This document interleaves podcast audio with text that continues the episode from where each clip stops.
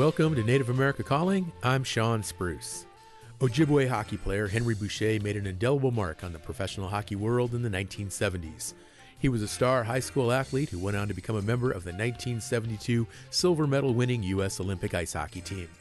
He was one of the few early Native National Hockey League athletes and would later advocate for Native participation in sports and against racist mascots. We'll talk about Henry Boucha's hockey legacy right after the news.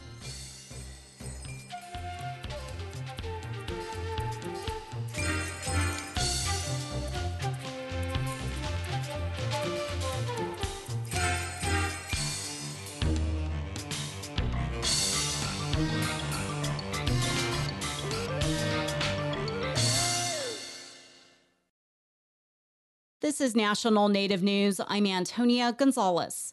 Native groups and their allies are calling on officials to condemn violence against Indigenous people and to keep a suspect charged with attempted murder locked up. The Red Nation, Three Sisters Collective, Kiva Club, Indian Collective, and their allies say last week's shooting at a prayerful event in New Mexico, celebrating the halt of the placement of a Juan de Oñate statue, was a racist attack. Witnesses say before the shooting, the suspect was seen antagonizing the crowd gathered at the Rio Arriba County Annex building in Espanola. Video recorded at the event, widely shared on social media, shows the suspect wearing a hoodie and a red Make America Great Again hat, scuffling with people at the gathering before pulling out a gun and shooting one person and pointing the gun at another before fleeing. Police identified the shooter as 23 year old Ryan Martinez. He was arrested and charged with attempted murder in the first degree and aggravated assault, use of a deadly weapon. Martinez is due to appear in court Monday. Native groups and their allies are calling on officials to not release him and to recognize the shooting as a racially motivated hate crime. The person shot was identified as 42 year old Jacob Johns.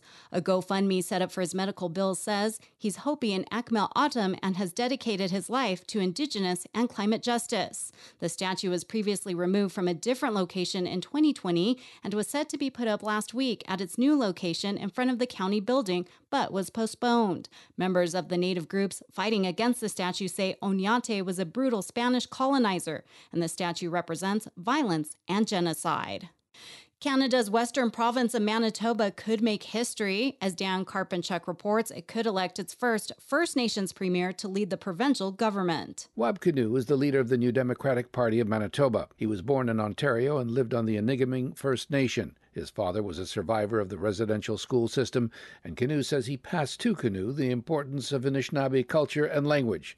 During a recent televised debate, Kinew blasted the former Premier of Manitoba for closing emergency rooms and breaking the healthcare system. I don't think too many of us understood how having to drive further was going to get you seen quicker. We have a plan to fix it. Let me be clear this is going to be hard work. It has to start with staffing up the healthcare system, and then once the staffing is stabilized, two years from now, we put shovels into the ground to build a new ER starting in South Winnipeg. If elected, Kinew would become the first First Nations premier, but not the first Indigenous premier. John Norquay, who was Métis, was Manitoba's fifth premier until 1887. Kinew says there are still historic barriers to overcome, the main reason few Indigenous people enter provincial politics. Some analysts say if Kinew becomes premier, it would be significant because there are still dominant stereotypes that see Indigenous people in a negative way. So it's important for other Indigenous people to see that it's possible to succeed at the highest levels. Manitobans go to the polls on October the 3rd. For National Native News, I'm Dan Karpenchuk. The memorial at Wounded Knee, one of the most prominent landmarks on the Pine Ridge Reservation in South Dakota, was recently vandalized. The memorial was placed in the early 1900s by Joseph Horncloud, a direct descendant of victims of the Wounded Knee Massacre. The damages were limited to the topmost piece of the monument structure. The site is under the management of Oglala Sioux Tribal Government, which has indicated plans to increase efforts to protect the memorial. Assistant U.S. Attorney Elliot Neal has been picked to represent missing or murdered Indigenous persons for the Southwest region. The region includes New Mexico, Colorado, Utah, Nevada, and Arizona. He's one of five Assistant U.S. Attorneys who will provide support to U.S. Attorneys' offices to address the issue. His background and experience includes working with tribes. I'm Antonia Gonzalez.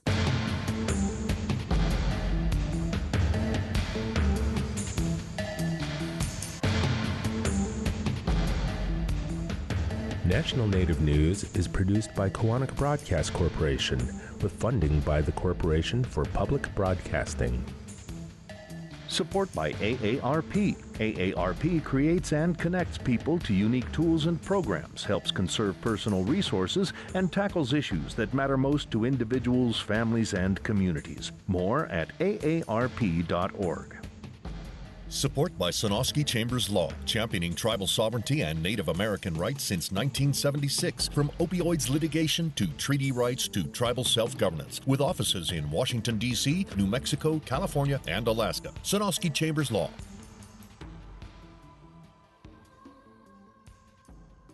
Native Voice One, the Native American Radio Network.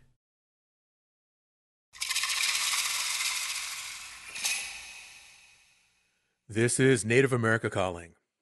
Perhaps no other player epitomized the rough and tumble 1970s era of the National Hockey League better than Henry Boucha, an immensely talented Ojibwe athlete who died earlier this month at the age of 72. Boucha first rose to prominence as a star high school hockey player in Warroad, Minnesota. He later played on the U.S. Olympic team and the NHL's Detroit Red Wings and Minnesota North Stars. Boucha was a fan favorite who was easy to spot on the ice with quick skating and long flowing hair worn under a signature headband. After a devastating eye injury led to an early retirement, he would continue to advocate for better native representation in the sport of hockey at both the professional and amateur levels. Today, we'll celebrate the legacy of Henry Boucha with his family and friends. Please join this conversation today by calling 1 800 996 2848 to share any thoughts you have or memories of Henry Boucha. 1 800 99 Native. Speaking with us now from Warroad, Minnesota is Sky Boucha. She is the granddaughter of Henry Boucha and a member of Anamaki Wajing number 37. Welcome to Native America Calling, Sky. Hi, thank you guys for having me. Absolutely. Also joining us today from Aberdeen, South Dakota is Gabi Boucha. He is the grandson of Henry Boucha. He is also a member of Animakee Wa Zhing number 37. Welcome to Native America Calling, Gabi. Thank you. Thank you for having me. Sure, sure. Joining us from Stillwater, Minnesota, we have David Glass. He is the president of the National Coalition Against Racism in Sports and Media. He's also an enrolled member of the White Earth Band of Ojibwe. David, thanks for joining us. We do. We good. Chi-miigwech. Thank you, David. And speaking with us from Minnetonka, Minnesota is Mary Schofield. She is the author of the book Henry Boucha, Star of the North. Mary, welcome to our show. It's a pleasure. Thank you. Sky, let's go ahead and begin with you and Gabi. And let me be, begin by offering condolences to you and your whole family. How are you folks doing right now? Of love and support um, from family, friends, and you know acquaintances of my papa. Um, and so we're just really, really happy that everybody's just been showing us an incredible amount of love during this time. Oh, good. Glad to hear that. And Sky, what do you remember most about your grandfather now? Um, well, he was just my grandpa, you know. I didn't know him in all of his different lights. I could say uh-huh. sometimes he was a mysterious man and was pretty humble about everything. Um, he was funny, he was warm, kind. That's my favorite qualities of his. Did he talk much about his hockey days with you? Um, not at first. Kind of came out in his later years. Most recently, you know, when we were filming the documentary, it was my first time hearing a lot of these stories, actually. So he never really talked about hockey much. He kept it just about us. I mean, he was my grandpa, so a family uh-huh. man. He was pretty humble. And what was he? Where was he happiest? Was it just being with his family, or was it advocating for the sport of hockey? When did you see him just just relaxing and, and seeming to be getting the most out of life? Um, I'd say probably with his family. I mean, like I said, I keep saying he's a family man. He was a family man, through and through. I mean, he loved coming up to Warroad and visiting us and various holidays, sporting events. He loved watching Gabi play hockey um, and football. So, but that's really when I saw him light up. Or when we went fishing on Lake of the Woods, he loved showing us around. I mean, he didn't even need a map; he knew it like the back of his hand. Uh huh. So. and Gabi, as Sky just mentioned, you are also a hockey player and, and, you're a college football player. Was that an important bond, sports, that you were able to share with your grandfather? and talk about you know whether it was hockey or football all day long, and uh, he didn't really talk about you know his playing days too much unless I asked. But um, when he had something to say about my game or what I could do better, I definitely listened. Uh huh. And did you get on the ice with him much and, and practice at all? Uh, no, he was uh, he was a uh, a bit too old. Uh, you know, kind of when I was playing hockey to get on the ice with me, but um, I could always count on him. You know, whenever he was in town, to be in the stands watching. And and Gabi, just being around your your grandfather at events and, and sporting games and things like that, did did was he just a, a big presence there in the community? Did people come up and talk to him and just start conversations? Absolutely. Um, every time I would meet him in the lobby, there'd be a little little group around him, you know, uh, just you know, chatting it up with him, and uh, it was sometimes it was kind of hard to get him out of there. Do you have a favorite memory of, of time spent with him, Gabi? Uh, definitely hunting, deer hunting in the Beltrami. Uh, I remember it was the last day of the season, deer hunting season, of course. And, you know, we kind of didn't have any luck all day. So he just asked me if I wanted to go road hunting. And that's, you know, when you just drive around on these little trails on the Beltrami and uh, look for deer. Fortunately, um, we went down this one trail. It ended up being blocked off by a tree that had fallen over. So we turn around and we go back up the trail and you know, there was a deer right there and he told me to hop out and, you know, walk a ways and go get it. And I, you know, that's exactly what happened. And uh, it was definitely an evening to remember for sure. Mm. Yeah, it sounds like a wonderful memory. Sky, how about you? What's a favorite memory you have of your grandfather? Oh gosh, there's so many. Uh, um, probably, I just remember this is kind of a funny story. He was a jokester, like at heart, and I was going to a Taylor Swift concert with my sister, and I was sitting in the car with my mom, and we always went to Papa's house after school. And so we were on our way to Papa's, and we were listening to Taylor Swift in the car, and I looked at my mom, and I go, "Oh my gosh, like I just wish there was somebody famous in our family." And she was like, "What do you mean?" And I was like, "Like Taylor Swift or something." And so I hop out of the car. It was like ten, and I run inside to Papa's. He never knocked. He just kind of walked in, and so I go in there, and I was kind of kind of upset, just sitting on the couch, whatever. And he's like, "Oh, Sky, what's wrong?" And I was like, "Nothing." He's mad. He's like, "What are you mad about?" I was like, "We have nobody famous in our family." And he was like, "Yeah, I know, right?" Like, so humble, and I had oh, no oh, idea anything. He was like, "Yeah, I know." And he's like, "Well, who do you want?" To be related to. I was like, I don't know, like Taylor Swift or something. And he was like, Yeah, that'd be great. Just, like that is one of the, it makes me laugh every time I think about it. Cause I'm like, how incredibly humble do you have to be sitting there to listen to your granddaughter who has absolutely no idea what you've accomplished? And oh my gosh! wow, wow, that is amazing. Totally.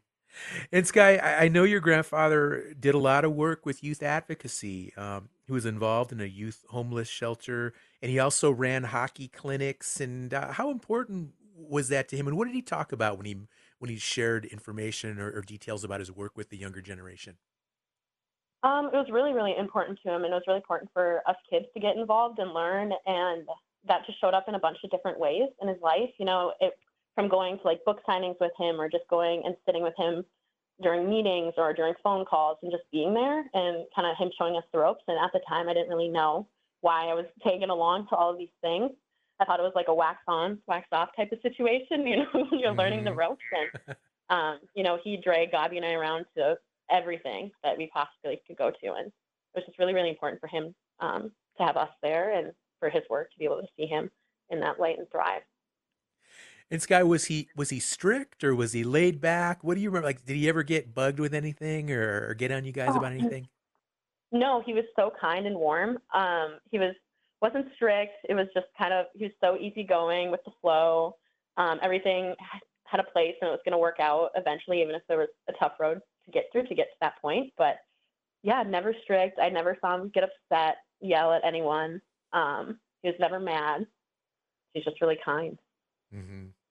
Now, I was really excited a few years ago when it was announced that uh, there was a project, a documentary film that uh, was coming out about your grandfather. Now, what's the status of that, Gabi? Will that documentary still be released at some point?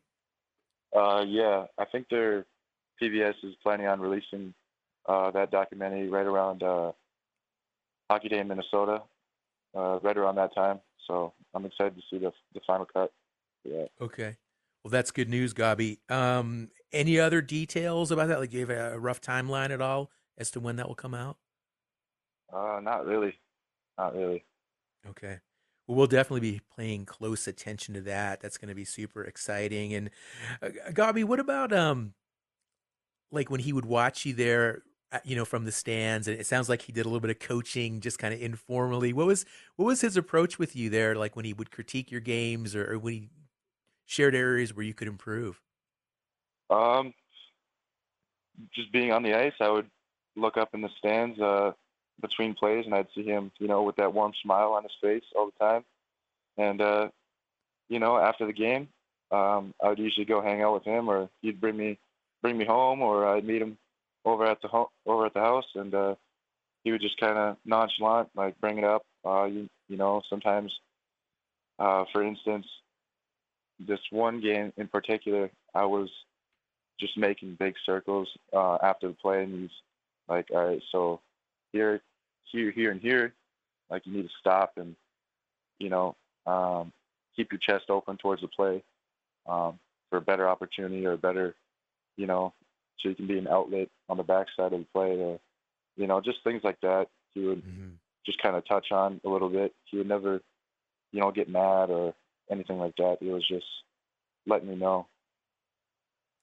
Did he ever remark, Gabi, at how much the game of hockey has changed since when he played? Yeah, he did. Um, he would always comment about how how much faster it looked, and um, a lot about the sticks.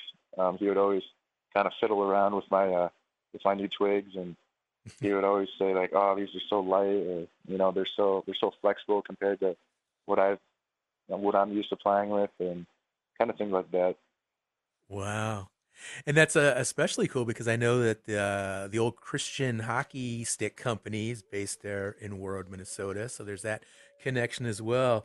Sky and Gabi, thank you both for for kicking us off here with this conversation about your grandfather, Henry Boucha, the legendary Ojibwe hockey player, National Hockey League star, uh, Olympic team member, the full resume of a stellar athlete. Folks, give us a call if you want to join this conversation 1 800 996 2848. A shooting at a protest in New Mexico has Native activists weary of violence at otherwise peaceful events. A man antagonized protesters, then opened fire at a gathering of mostly Native people opposed to the reinstallation of a controversial statue. We'll get the latest on a potentially troubling trend on the next Native America Calling.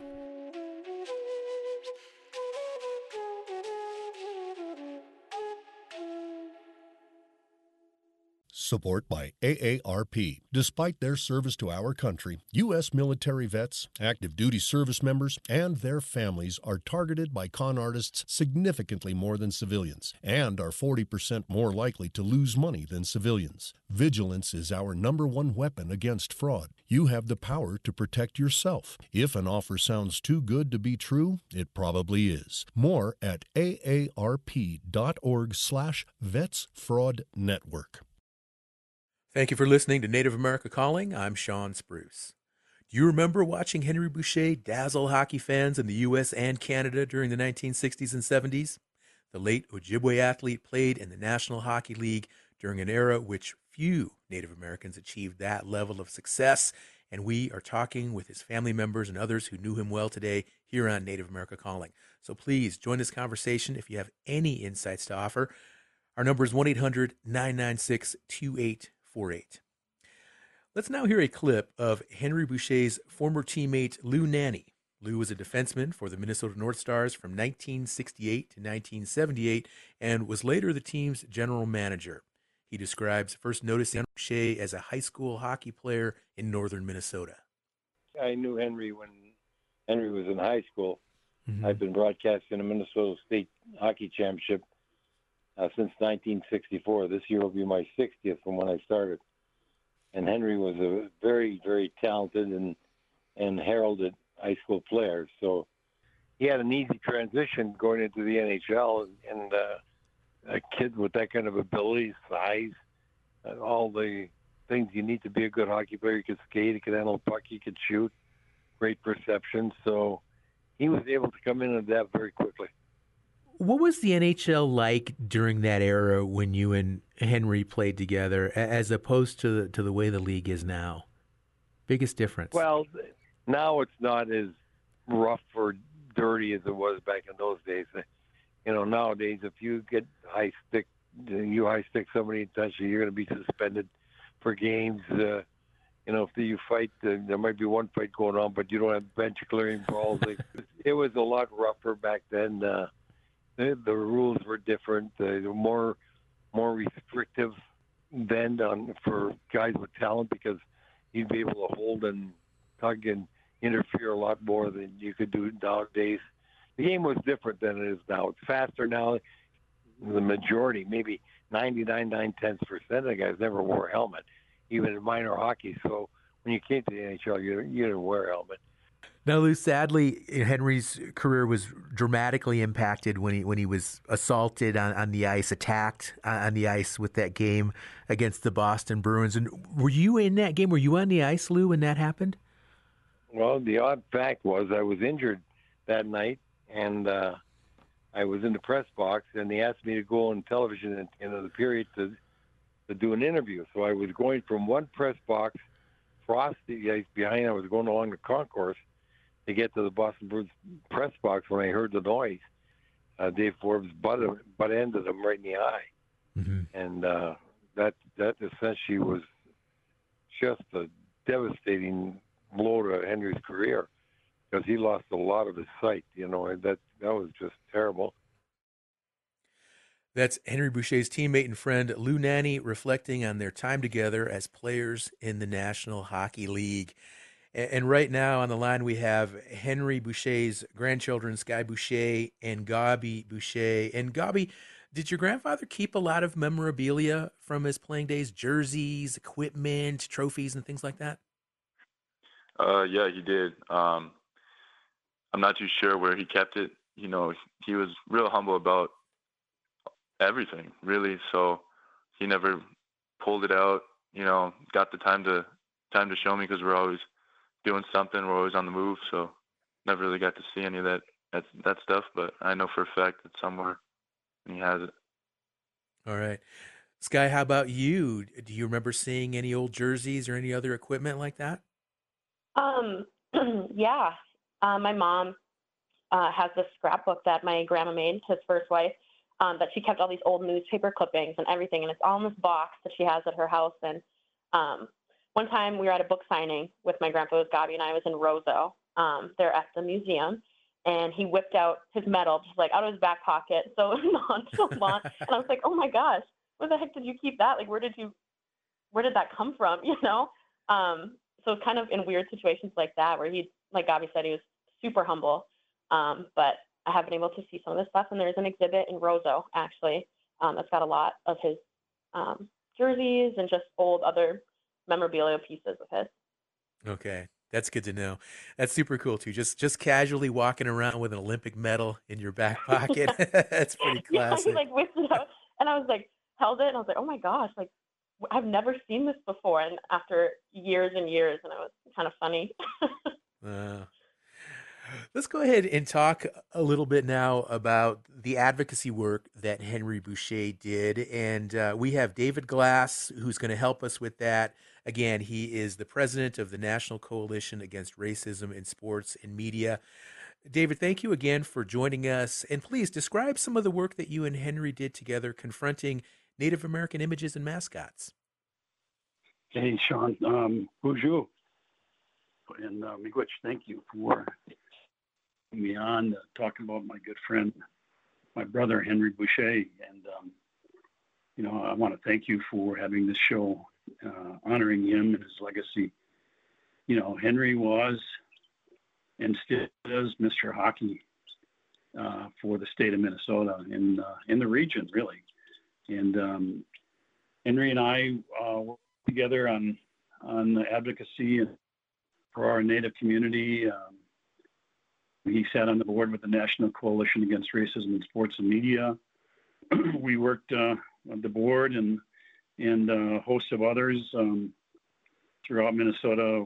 Worked on the um, very hard with the regards to Indian mascots and of uh, native imagery regarding sports teams at the um, pro level, collegiate level, universities, high school, and um, we, the National Coalition, with Henry's uh, assistance and help, we had the largest uh, sports rally back in 2014 when the um, Washington came in to play the Minnesota Vikings at the uh, University of Minnesota Stadium because theirs was being their new stadium was being built.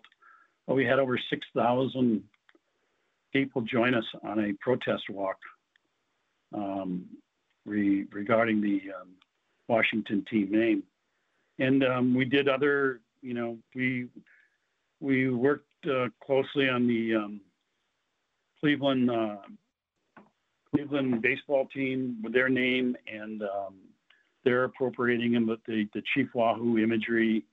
Um, we we're still actively involved in in that. We work closely um, and the, the National Coalition was uh, responsible for the North Dakota team, high school or the college team up there in um, getting rid of the name, the Fighting Sioux, work, working with the NCAA. But um, Henry was um, was totally involved. You know, we got I got to know Henry because one of our board members um, inadvertently sent out a letter to uh, Warroad High School and um, saying that, that, we were going to bring legal action against them for their name and imagery warriors. Mm-hmm. Most of us, um, this was a non non-native um, member who did this, and and a new board member. Um, most of us understood the history. We supported the um, the Warroad name uh, Warriors due to the fact that uh, they had the representation in OK from the in, the White Earth Nation. So the um, Henry and I got to know each other because that letter was sent, and um, I knew him before that, but I showed up at one of our board meetings and said, uh, and we invited him in, and we talked, and um, ended up joining our board and um, worked to um, um, you know, the misappropriation of um, Indian names and for by the use of uh, for sports in sports with the and um, in the in other in other venues. So, uh, but he, he, Henry's participation didn't stop there. His um, he was involved in a um, in a in a very program down here in Twin Cities called Ain Dah Yung, a homeless youth shelter that uh, is uh, culturally specific and uh, addressing um, American Indian youth. And, uh, Henry was on our board there, on a board um, for tenancy. And if you read his um, autobiography, you know that uh, Henry Henry come to that uh, that disease, and he talks a little bit about that. But uh, he sat on that board, and um, Juel Fairbanks, which is a is still a going uh, is, is, still a active um, program in the um, St. Minnesota. Um, and, okay. Um, you know, he was um, he was just kept himself busy, and uh, yeah, like really his, uh, his uh, granddaughter Gabi said, he was very very humble guy, and um, you know, but everybody knew him. right, right. Yeah, no, we heard both Gabi and, and, Sky comment on how he was just this humble but but very well known figure there in the community. And David, what about uh, Henry's thoughts on on native representation in the sport of hockey, specifically in the NHL? I mean, there are more native players in the league now than there were in those days, but there's still still a very small percentage when you think of all the the kids, especially up there in Canada, native kids who grew up playing hockey, and so much talent up there you know, we always talked a lot. You know, Henry had a special special project, partly, and part of it's coming to fruition here in the not too distant future with the um, documentary. But that documentary is just a, you know, Henry's really his um, his vision was to celebrate and to write about all of the American Indian, Native American um, uh, Olympic um, um, participants from, you know, Vir- boxer Virgil Hill, Mary Hillman, swimmer, his, uh, his nephew T.J. Oshie, um, uh, figure skater Naomi Lang, boxer Connor Frank mm-hmm. Pierce, etc. I mean, Billy Mills, uh, track star Jim.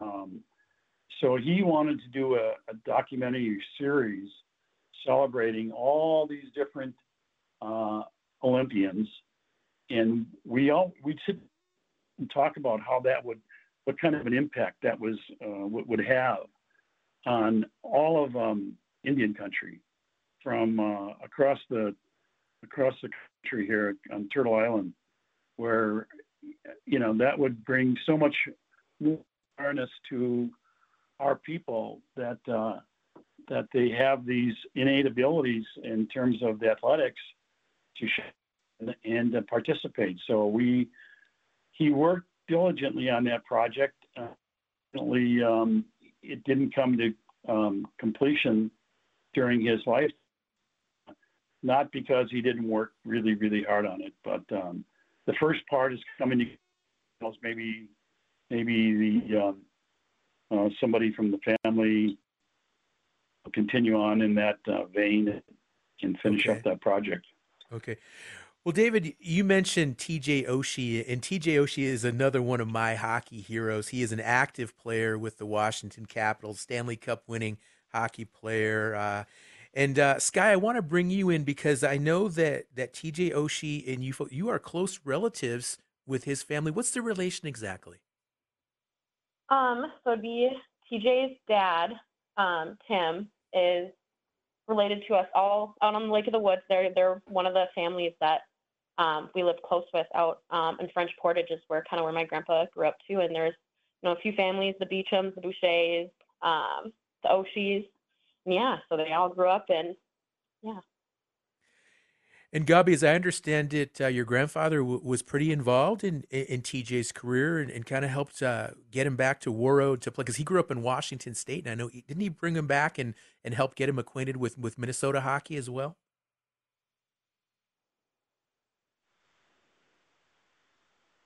Sky, maybe you can answer it. Looks like we lost oh. Gabi. Um, yeah. Um, so he moved in with my papa for when they lived in Warroad in the Red House um, for I think it was like a year, two years, and then his dad moved there and started working at the school. Um, so TJ really got his start um, because of my papa Henry. You know, he opened up his home. He lived with him for a while and was us around us kids. You know, um, up there, and he thrived and then went to play. And I know that really made my papa pretty proud um, to call you know him like another nephew to him. I know he referred to Tim as his brother. Um, yeah. All right. Well, another great story here, uh, another great memory that we're learning about uh, with Henry Boucha. I do invite uh, callers, let us know if you have a question or comment, or, or maybe you knew Henry Boucha or you had a chance to watch him play on the ice in Minnesota or, or one of the, the cities where he played uh, on NHL teams. He played with the Red Wings, he played with the Kansas City Scouts. Uh, he also played uh, in the old WHA with the Minnesota Fighting Saints. Uh, that's an old track if you remember that league and that team. So give us a call. Let us know what your memories and your thoughts are on Henry Boucha. 1 800 996 2848. And let's now talk with Mary Schofield. And Mary, you wrote a book, a biography, a number of years ago about Henry Boucha. And I actually spoke with you, Mary, uh, a number of years ago. And I remember you said that when you first approached Henry Boucha, he was hesitant uh, about having a biography written. Why was that? What do you remember? Well, I called him. The Edina hockey coach said, why don't you write a book on Henry Boucha? I'd written another book, um, and I was looking for another uh, hockey book to write. And so I I called Henry, and he was quite gruff, and he said, well, everybody wants to write my, my biography. Um, no, I'm I'm not interested. And I said, okay, well, you know, it was worth the the call, and you know, good luck. And uh, hung up, and quite honestly, I didn't think about it really again. I just was going on thinking of someone else I could write about, and I got a call a few weeks later, and he said, "Well, I've everybody is saying I should have you do the biography." So I said, "Fine, get with it." And I had never met him. I, I, he was just, uh, uh, of course, a huge legend here, and I had first heard about him way back in '69 when he played in that Edina uh, state tournament where they won, but Henry was out of the game due to another injury that he had. So uh, he said, We'll get you up here. And of all things, I went up on a Marvin a Marvin plane. I guess in those days, I have no. This was over 30 years ago. Okay. So right. I've really enjoyed hearing his grandchildren talk about now because my book ended when his I was uh, more. Well, I don't. He, I don't think he could see out of that eye. At okay. that point, he's Mary. He I'm sorry. Go ahead and do me a favor. Hold that thought. We do have to take another break, but when we come back, I, I want to hear more about uh, when you wrote that book and what you learned about Henry Boucha. So, folks, please stay with us. We'll be right back.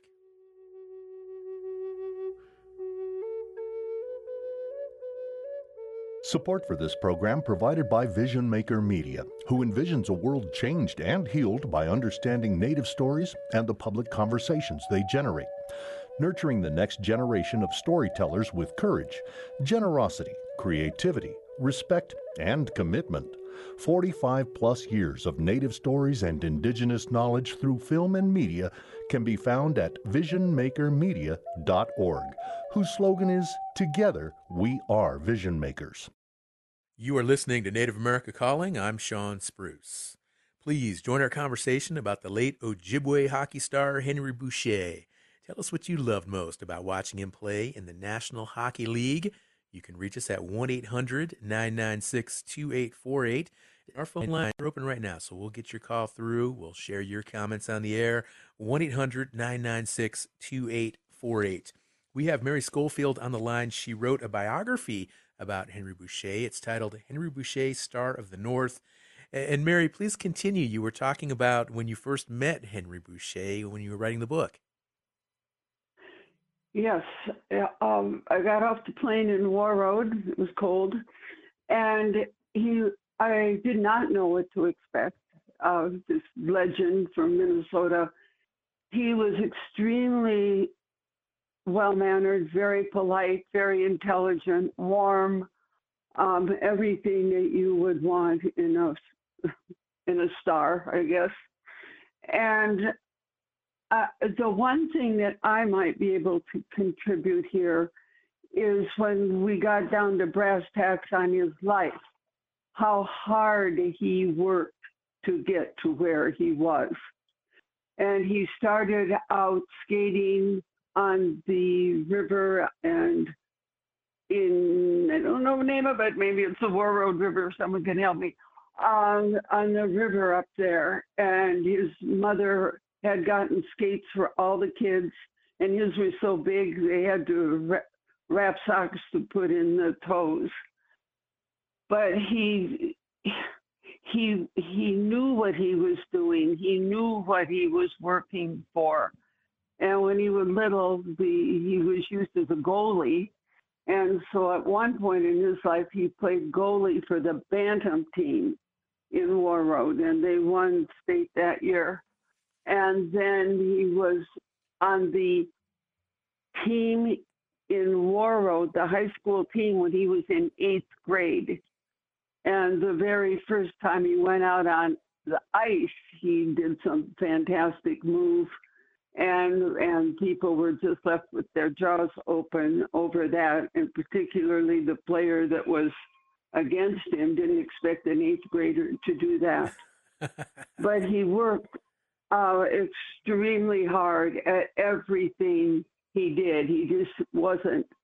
He was a natural, yes, but a natural that worked very, very hard for for mm-hmm. what he did. He had a hard childhood. He lived in uh, on Buffalo Bay, north of Warroad, and I don't. I haven't been up to Warroad in years, but there weren't roads that went up there, evidently, and you went back and forth by boat. And his father was a commercial fisherman, but he was a Canadian. And Canada like stopped all fishing in okay. on Lake of the Woods, and he, the father was no longer able to make a living for the family. And they okay. moved into Warroad when he was four years old and lived in this clapboard kind of house with a tiny house in Warroad. It was not a it was not a great childhood from that standpoint, but the family was very, very close. Okay. And very, they had, yeah. I really appreciate you you sharing uh, this information and uh, the humble beginnings. And, and, we heard both Sky and, and Gabi comment on how just laid back their grandfather was and it really it, it's just so stark when nowadays these kids they, they grow up and they, they go to these hockey camps and academies and they have all these developmental programs that that nurture hockey players and, and henry's generation doesn't sound like there was any of that it was just kids just took the game up and uh, if they had talent they were able to hopefully run with it but just a completely different time to be an athlete and to be a native person there in, in northern minnesota and folks, that's Mary Schofield, uh, who wrote the uh, the book Henry Boucha, Star of the North. And I want to go ahead and bring another guest into our conversation now. He's in Minnesota, and his name is Tom Hauser, and he is the chief political reporter at KSTP TV in Minnesota, and he's also a friend of Henry Boucha. Tom, thank you for joining us. Appreciate you taking the time. I'm happy to be here, Shawn. Absolutely. Well, um, what do you want people to remember most about Henry? You were very close to him. I knew Henry for a number of years, both through my work at the Minnesota State Capitol and as a broadcaster of the Minnesota State High School Hockey Tournament, and uh, which is really back in 1969 when Henry Boucha became a household name in Minnesota. He was uh, one of the he was voted uh, a few years ago as one of the top five high school hockey players in the history of Minnesota. And as you know, Minnesota uh, develops a lot of great hockey players, and he was in the top five, not just top five Native American athletes, um, top five overall. You know, uh, just an outstanding uh, player, and he would have been a great player in today's era. He would have been a great player in any era, and he, people. I think uh, around Minnesota know about his hockey exploits to a lesser extent they know about what he did off the ice after he was done with hockey, uh, helping uh, raise money for a Native American youth homeless shelter and helping people with uh, substance abuse and just lending his name and, and his efforts to all kinds of uh, causes, mostly centered around uh, Native Americans. And he just did great work, and I would argue that was uh, more important than, than what he did on the ice. Uh huh. Now, Tom, I know uh, high school hockey. It's it's just hard to understate how big it is in the state of Minnesota. They broadcast games uh, on television. Was it like that when Henry played too?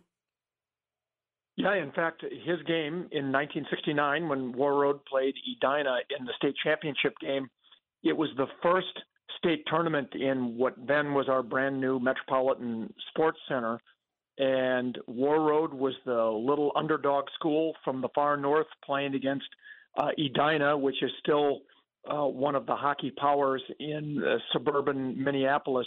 And that game was televised, that championship game, and that was the game where Henry was knocked out of the game in the second period when he took a check that ended up puncturing his eardrum, and he ended up in the hospital as that game played out and Warroad lost in overtime.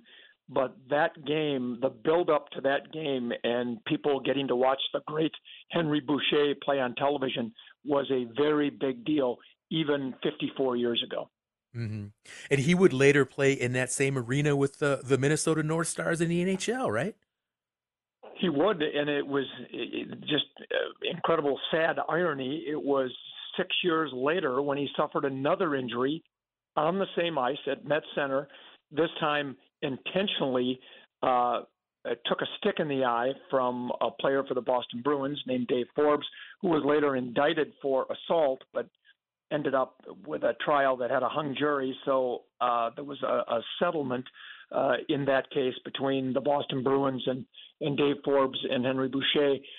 Uh, but that shortened his career. He, he likely would have gone on to a very long and storied NHL career, but his eyesight never really fully recovered. And uh, but again, it added to the lore of Henry Boucha, this star-crossed superstar hockey player uh, who not only was at that time well known in Minnesota, but across the NHL. He had that mm-hmm. headband he wore and the flowing hair. Everybody knew who Henry Boucha was. Right, right. And that that injury, it was just so horrific and, and I just don't think that that folks really understand just how how brutal the game was in those days. You know, they talked about no helmets and a lot of the, you know, even those goalies didn't even always wear masks or they had really small masks and just, and the way, you know, you hear those stories about the fights and just how, how violent the sport could be. And it's, it's just so unfortunate that, that Henry was, you know, just got the, got, just got, was assaulted in the way he was. But earlier you mentioned, Tom, that, that he could still play today in, in, in the NHL. And, that's fascinating because so often we look at our old heroes from previous generations and think, yeah, they were great for that era. But did Henry have the size and the speed necessary to compete in, in today's game? He could still get out there, you think, an athlete of his caliber? Oh, absolutely. And and then you give him today's equipment. Uh, you give him, you know, the the lighter uh, hockey sticks, the the uh, most advanced hockey skates, uh, all the equipment. Uh, you know, he had the the uh, the ability, uh, the natural ability, skating and shooting, and he loved to throw his body around too. He was a big guy. He's a little over six feet tall, and then you know you put him on skates, he's out there at about six three or whatever. Uh, and yeah, he was a presence on the ice, and that again that headband that was the only head protection he had on was a was a headband, and then that great big head of hair, and he was quite a striking figure on the ice. And again, this is in the mid 1970s, but I think there's no question that if he were playing today with modern equipment, it, it's kind of like when you look at the old golfers, Bobby Jones or you know any of those uh, Ben Hogan. Imagine if you put the new golf balls and the new uh, golf club technology in their hands, what they could have done. It's the same thing with Henry Boucha. Uh, being able, if you give him the most modern equipment, he had all of the natural ability to make the most of it. Okay. And and again, the long hair and the headband, just what was the reaction there with fans in in not just there in Minnesota, but all over the league, all over the NHL when here was this this long-haired native guy out there on the ice and, and, and dominating. What what was the reaction like in the early 70s? And you know, and he had such a great name. I mean, it's Henry Boucha. You can't not remember that name. And then you see uh-huh. the image of him. If he were playing today, he'd probably be making as much money off endorsements of his image and his likeness uh, as he would uh, on the ice. And he was just one of those players. I think it was it was people found it unique that there was a Native American who was such uh, a, great hockey player, and people forget he was one of the first people of color to play in the NHL. And you know, it, it was it was unique, but it wasn't like, oh yeah, he's great for a Native American. He was great for anybody. He was as good as any Canadian or anyone else. He was just a great hockey player, and people saw him for that. It was just interesting to people that he was also Native American. Mm-hmm. I want to go back to Sky and, and Gabi as we wind down the show. And, and Sky, I remember, You know, I lived in Detroit as a young child when your grandfather was playing with the Red Wings, and I do remember hearing about him briefly. Uh, but really, like it seems to me, in the last two decades, his legacy has really grown, and he's a lot better known than he might have been even like in the 80s or the early 90s. Why do you think that is, Sky? Why do you think there's this growing interest in your grandfather? Um, I don't know.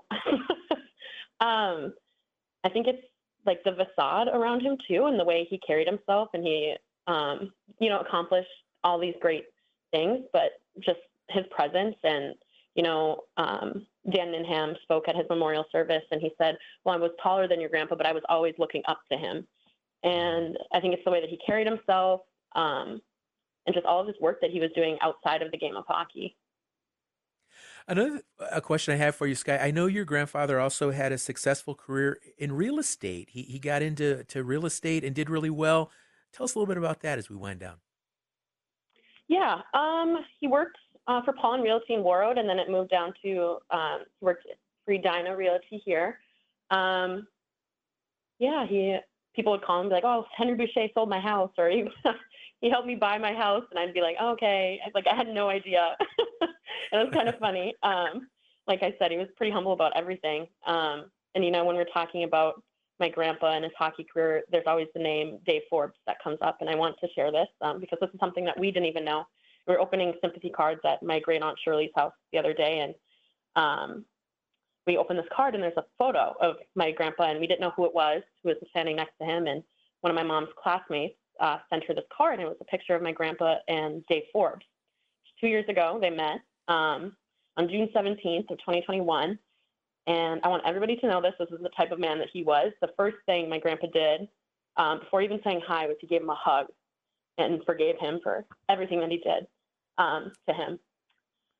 And I think oh it takes gosh. like a true man to do that. And, you know, it made all of us pretty emotional because, you know, you hear that name and I always kind of felt for him and um, in that sense of, you know, you talk about this and that's the one thing people remember about Dave Forbes and, and my grandpa. Um, but the first thing he did was give him a big hug. And that was pretty special. That is so beautiful, Sky. Because I I've seen interviews with your grandfather as recently as like ten years ago, and and Dave Forbes had never reached out. So after all those years, he finally did. That is well, so wonderful yeah, he to saw hear. My mom's old classmate um, and said, "Oh, I need to get in contact with Henry." And um, Bill at the time was like, oh, "I don't know. That's completely up to him, you know." And then they set up a meeting and took that photo, and we opened the card, and we all were pretty shocked. And I mean, there was tears that were shed. It was pretty emotional because um, he didn't he didn't tell anybody. You know, like I said, humble man. um, didn't tell anyone until that, and I thought that was really really special, and it goes to show who he was as a person. All right, Gabi. I'm going to give you the last word. Anything else you want to share about your grandfather, his legacy, his athleticism, anything you want to share? Um, miss him a lot already. Uh, miss that warm smile, um, the welcoming, welcoming feeling you get um, when you walk in the room with him um, is definitely going to be a void that probably won't be filled by anybody or anything um, for the rest of my life. And, uh, you know, just miss him a lot. Well, Gabi and Sky, again, condolences to you and your whole family. And uh, I want to thank you both for, for appearing on our show today, sharing these memories, along with our other guests, Lou Nanne, Mary Schofield, David Glass, and Tom Hauser for sharing memories and stories of the late Ojibwe hockey player Henry Boucha. Please join us on Native America Calling again tomorrow. We'll talk with activists at a protest against a controversial statue, literally in the line of fire of a gunman. Is there a new trend toward violence that Native people who speak out have to consider? Hope you'll tune in. Attention, all ranchers, farmers, and conservationists. You can join the Indian Nation Conservation Alliance at their three day annual meeting in Las Vegas starting October 24th to strategize for a sustainable future. Topics include tribal farming and ranching issues, tribal forestry programs, and more, all to strengthen tribal sovereignty through conservation. The session will also be live streamed online. More info, including registration, at inca tcd.org, who support this show. Repatriation is the return of ancestors and stolen culture. The Association on American Indian Affairs and the Citizen Potawatomi Nation host the ninth annual Repatriation Conference on November 7th, 8th, and 9th. The conference provides in person and virtual expert training about domestic and international repatriation. Learn how to register at Indian affairs.org. The Association on American Indian Affairs supports this show.